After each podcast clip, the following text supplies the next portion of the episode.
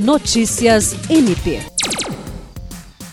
O Ministério Público do Estado do Acre, por meio da Promotoria de Justiça Cumulativa do Bujari, expediu recomendação ao presidente da Câmara Municipal de Bujari, vereador Luciano Queiroz, para que, entre outras providências, anule a sessão extraordinária que aprovou os projetos de Plano Plurianual, Lei de Diretrizes Orçamentárias e Lei Orçamentária Anual.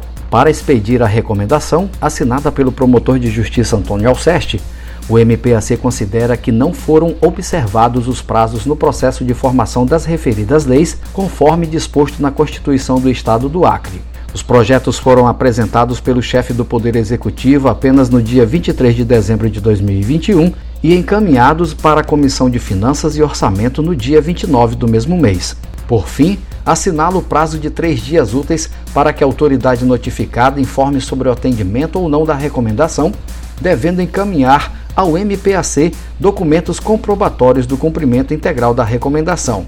Jean Oliveira, para a Agência de Notícias do Ministério Público do Estado do Acre.